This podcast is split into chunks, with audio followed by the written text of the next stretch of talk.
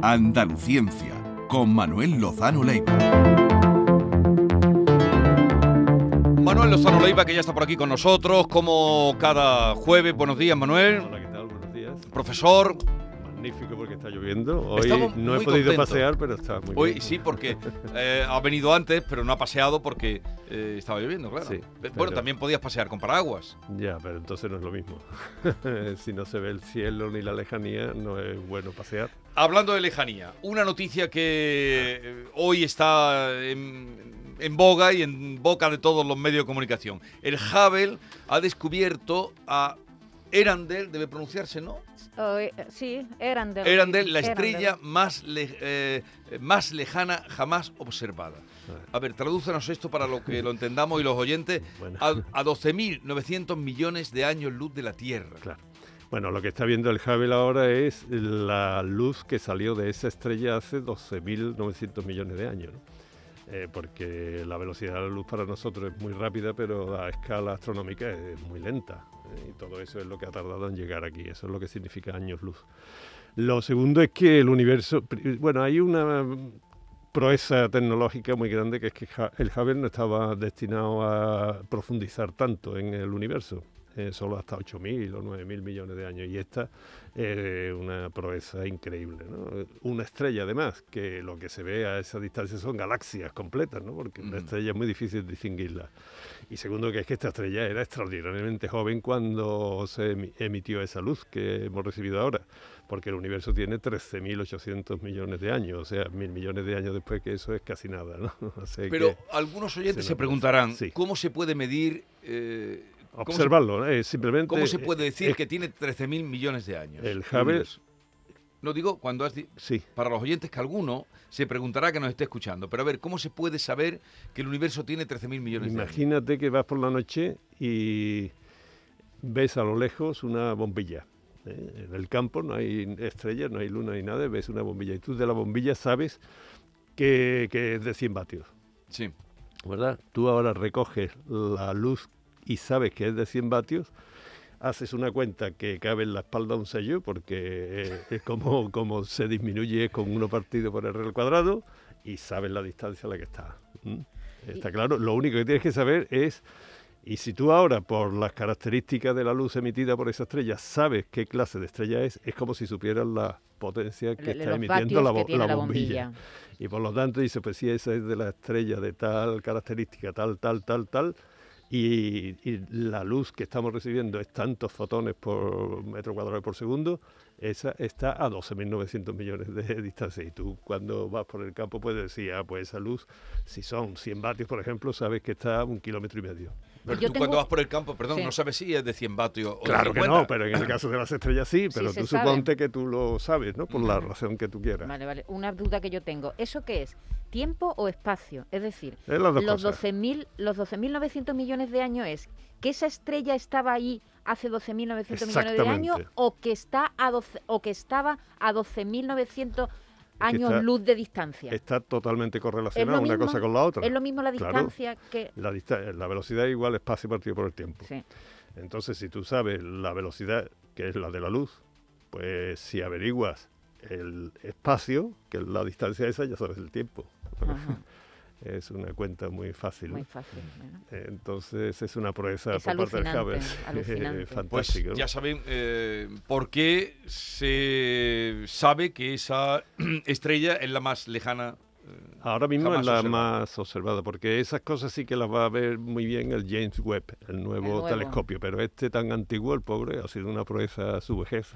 Por cierto, O sea- que hay- han participado eh, investigadores españoles. Españoles están con, mira, hay varias especialidades que son muy buenas en ciencia, que la astrofísica, vaya- varias ramas de la, de la física, la astronomía y eh, la- sobre todo la biología molecular, la genética, la medicina, en donde España es puntera, ¿eh? en muchos sentidos. Eh, vamos con el tema previsto y que El agua. anunciábamos. Porque el agua, el agua, porque luego antes tenemos que saludar a un cocinero Eh, ¿Tú eres muy de la cocina de fusión con fusión? Yo soy muy mal cocinero. No, no, digo, no, no, pero Ah, digo, como, si me gusta como, como, comensal. Como comensal, mm, a mí me gusta mucho la comida tradicional. La ¿eh? tradicional. O sea, Pues, pero eh, bueno, No se- sabemos lo que hace Aguilera. A ver, ahora le preguntaremos qué tipo de cocina pero con- hace.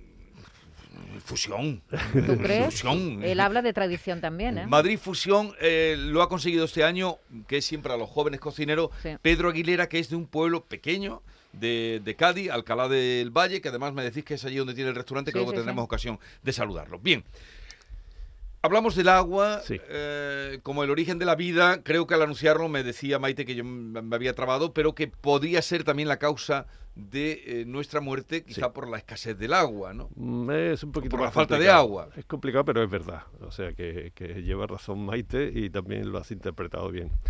Eh, lo que quisiera decir es un poco algunas características de lo que es el agua de verdad, que no son las que conocemos o solemos conocer en general, y dónde está el peligro que podemos tener en el futuro por la gestión del agua, ¿no? En este, como, como estábamos diciendo y apuntabas tú, porque nos jugamos mucho con el agua, ¿no?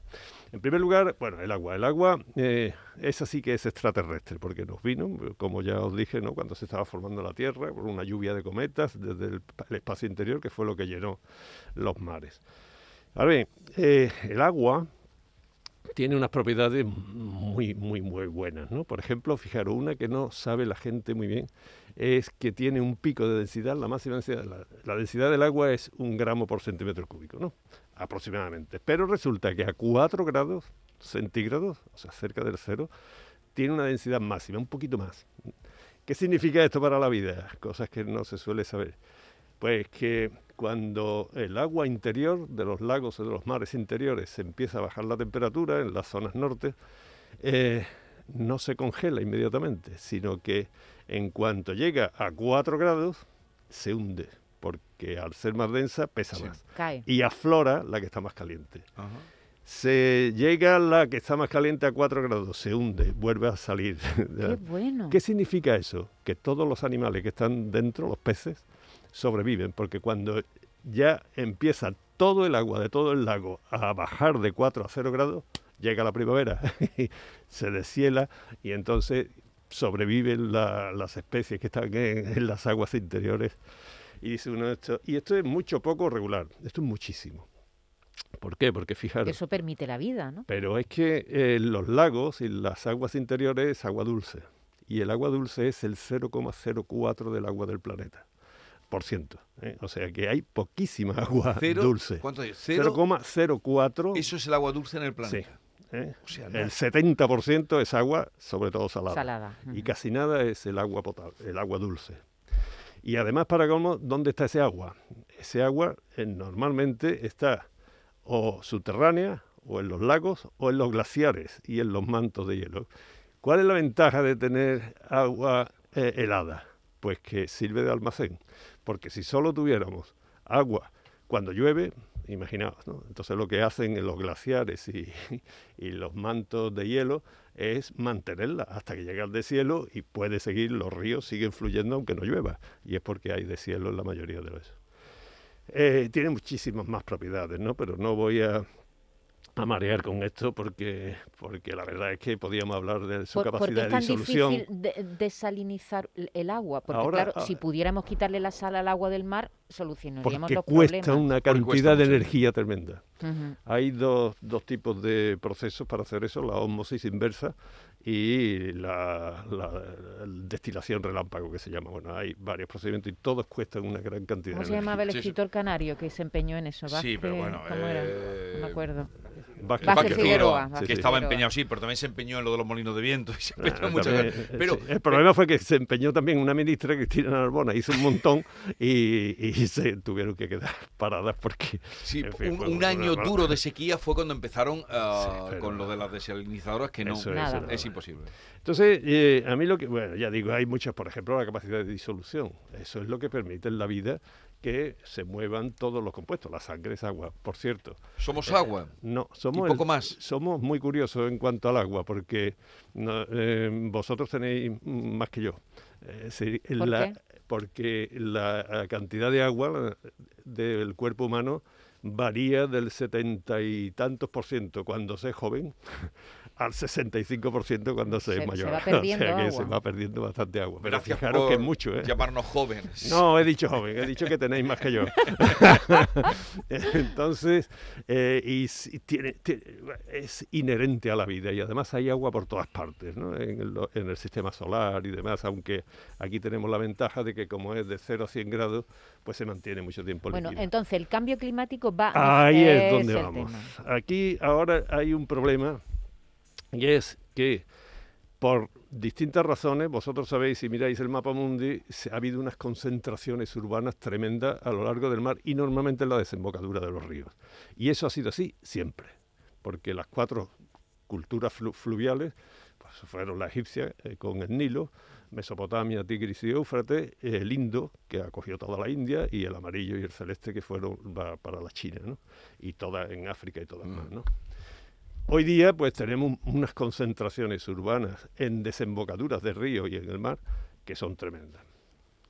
Además, pasa otra cosa. El agua que hay en la tierra es constante. ¿eh? Ni se va ni se viene. Hay un ciclo y siempre es la misma cantidad de agua. ¿Está claro? Pero el número de habitantes estamos aumentando mucho más. El 70% del agua potable se va para la agricultura el veintitantos por ciento para la industria, para refrigeración y todo eso de muchos procesos industriales y como disolvente y demás. Para consumo humano y doméstico hay muy poco. Muy pocos. ¿eh? Poquísimo. Tengo los números por aquí, pero Es como no un vamos a 4 aburrir. Más, mucho menos. Menos todavía. Sí, Yo, sí. Cuando hablamos con el de la Confederación Hidrográfica del Gu- Guadalquivir, que nos dijo que era Pues- muy poco apenas. Pues entonces llevaba razón él si dijo algo, algún número, no, no, pero es muy poco. No, pero puede ser que. Pero era muy poco en comparación nada, con lo que. Poquísimo. Bueno, eh, en resumen lo que quería decir es que eh, nosotros estamos aumentando la población, necesita- tenemos más exigencias y fijaros que dicen muchas veces que eh, las guerras del futuro no van a ser ni por el petróleo ni por el gas, sino por el agua. Esto no es así. No es así, porque ya se ha demostrado además. Fijaros, por ejemplo, el río Jordán. El río Jordán eh, atraviesa Palestina, Líbano, mm, Israel y Siria, creo. Llevan en guerra no sé cuantísimos años. Ninguno ha osado tocar el agua del río Jordán. ¿Eh? Porque saben que eso es, sí que es destrucción mutua asegurada, mucho peor que la bomba atómica. Pero, cuidado con el marco de cambio climático, porque cuando haya un cambio climático, como empiecen a, a los glaciares a, a licuarse, ¿no? O sea, Lo que ha pasado en la Antártida esta por semana. ejemplo, eh, el estrechamiento de los casquetes polares. Eh, en las grandes concentraciones urbanas van a empezar, no es un problema de que suba el nivel del agua, porque eso se arregla con malecones, es un problema de que se infiltra. Y si se infiltra, el agua potable con un poco de sal ya no se hace potable. Entonces vamos a tener unos problemas de abastecimiento de agua increíbles. No por falta de agua. No por falta de agua, porque el agua es la misma cantidad para todo, pero la vamos a tener que distribuir de otra forma. Y vamos a tener a los que Es decir, ahora... que, que se puede salinizar el- las aguas dulces, ¿eso quieres decir? Claro, en cuanto sí, haya in- infiltración, infiltra- tú pones el malecón y evitas que se inunde la tierra, pero eh, que se inunden las casas, Pero por debajo- posiblemente, pero debajo de la infiltración, entonces tú tienes que traer agua desde mucho más lejos. Eso cuesta energía, todo cuesta energía, ¿no? Y eso eh, implica unos movimientos que haya más calor en sitios donde ahora hay frío y que llueva más en un sitio que en otro, eh, implica también unos movimientos tremendos siempre en busca del agua, ¿no? Y hay que tener muchísimo cuidado porque esto mm, es tan grave, fijaros si es grave el problema del agua, que en Bangladesh se tenían una carencia de agua extraordinaria y las Naciones Unidas hicieron un plan y perforaron 8 millones de pozos. Imaginaos. ¿m? 8 millo- 8,6 millones de pozos. O sea, para quitar el agua. Fue fantástico. Se dieron cuenta con el tiempo porque, claro, analizaban el agua, pero no llegaron a ser tan finos como para detectar, porque es un poquito complicado químicamente detectar el arsénico. Bueno, pues más de la mitad de esos pozos, estamos hablando de millones, ¿eh? de pozos están contaminados con arsénico. Y la gente empezó a notar los efectos, eran unas pocas partes por millón, pero eh, llagas, eh, vómitos, en fin, efectos contraproducentes. ¿Sabéis qué pasó? Que la gente prefirió aceptar las consecuencias sobre la salud del arsénico a quedarse sin agua. y por lo tanto el programa que se hizo después para ir aliviando todo eso es extraordinariamente complejo. Quiero decir que ahora que cuando estamos, por ejemplo, en guerra, a los rusos no se les ha ocurrido tocar al Dnieper, que atraviesa toda Ucrania. ¿Por qué? Pues porque al otro día van unos pocos ucranianos y, te infectan el Volga. Entonces no va por ahí el problema del agua, ¿no? Va fundamentalmente en que eh, como estemos ante un cambio climático o un crecimiento excesivo de la población humana, eh, puede haber unos conflictos muy serios en la gestión, en el transporte y en la energía para que todo el mundo tenga acceso al agua potable. Eh, decías que es la misma cantidad de agua eh, siempre en el planeta, pero no es lo mismo que esa agua está sólida que líquida, ¿no? Por supuesto, si está líquida, afluye al mar mucho antes de que podamos hacer uso de ella. Y con los pantanos interiores y los exteriores, pues lo mismo, ¿no? Así que si perdemos el almacenamiento de agua líquida de los glaciares y de los mantos de hielo, eh, y hacemos un uso indebido de las subterráneas, que es también otro depósito que tenemos ahí, pues nos podemos ver que tenemos agua potable durante unos meses al año, pero no todo el año. Bueno, también eh, en las causas se habla de los grandes movimientos migratorios que van a ser por el agua. Claro, eso por supuesto. desplazados por el agua. no, no, pero e, esa va a ser otra causa también de, guerra, de conflicto. Entonces, lo que nos da vida, por eso te decía Maite, y yo creo que tú lo has interpretado bien, quizás un poco drástico, pero que efectivamente es el origen de la vida, está en el agua pero también hay que tener cuidado porque como no la cuidemos bien y no gestionemos bien el planeta y todo lo que esté en contacto con el agua puede ser un origen de conflictos y un problema directo sobre la salud que nos puede eh, afectar muchísimo. agua fresca, niña, ven a mi pozo, niña, ven a mi pozo.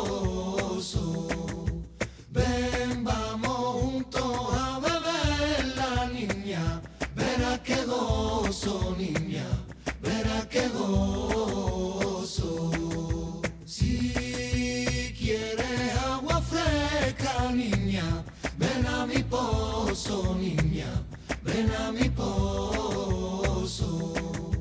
Ven, vamos juntos a beber la niña. Verá qué gozo, niña.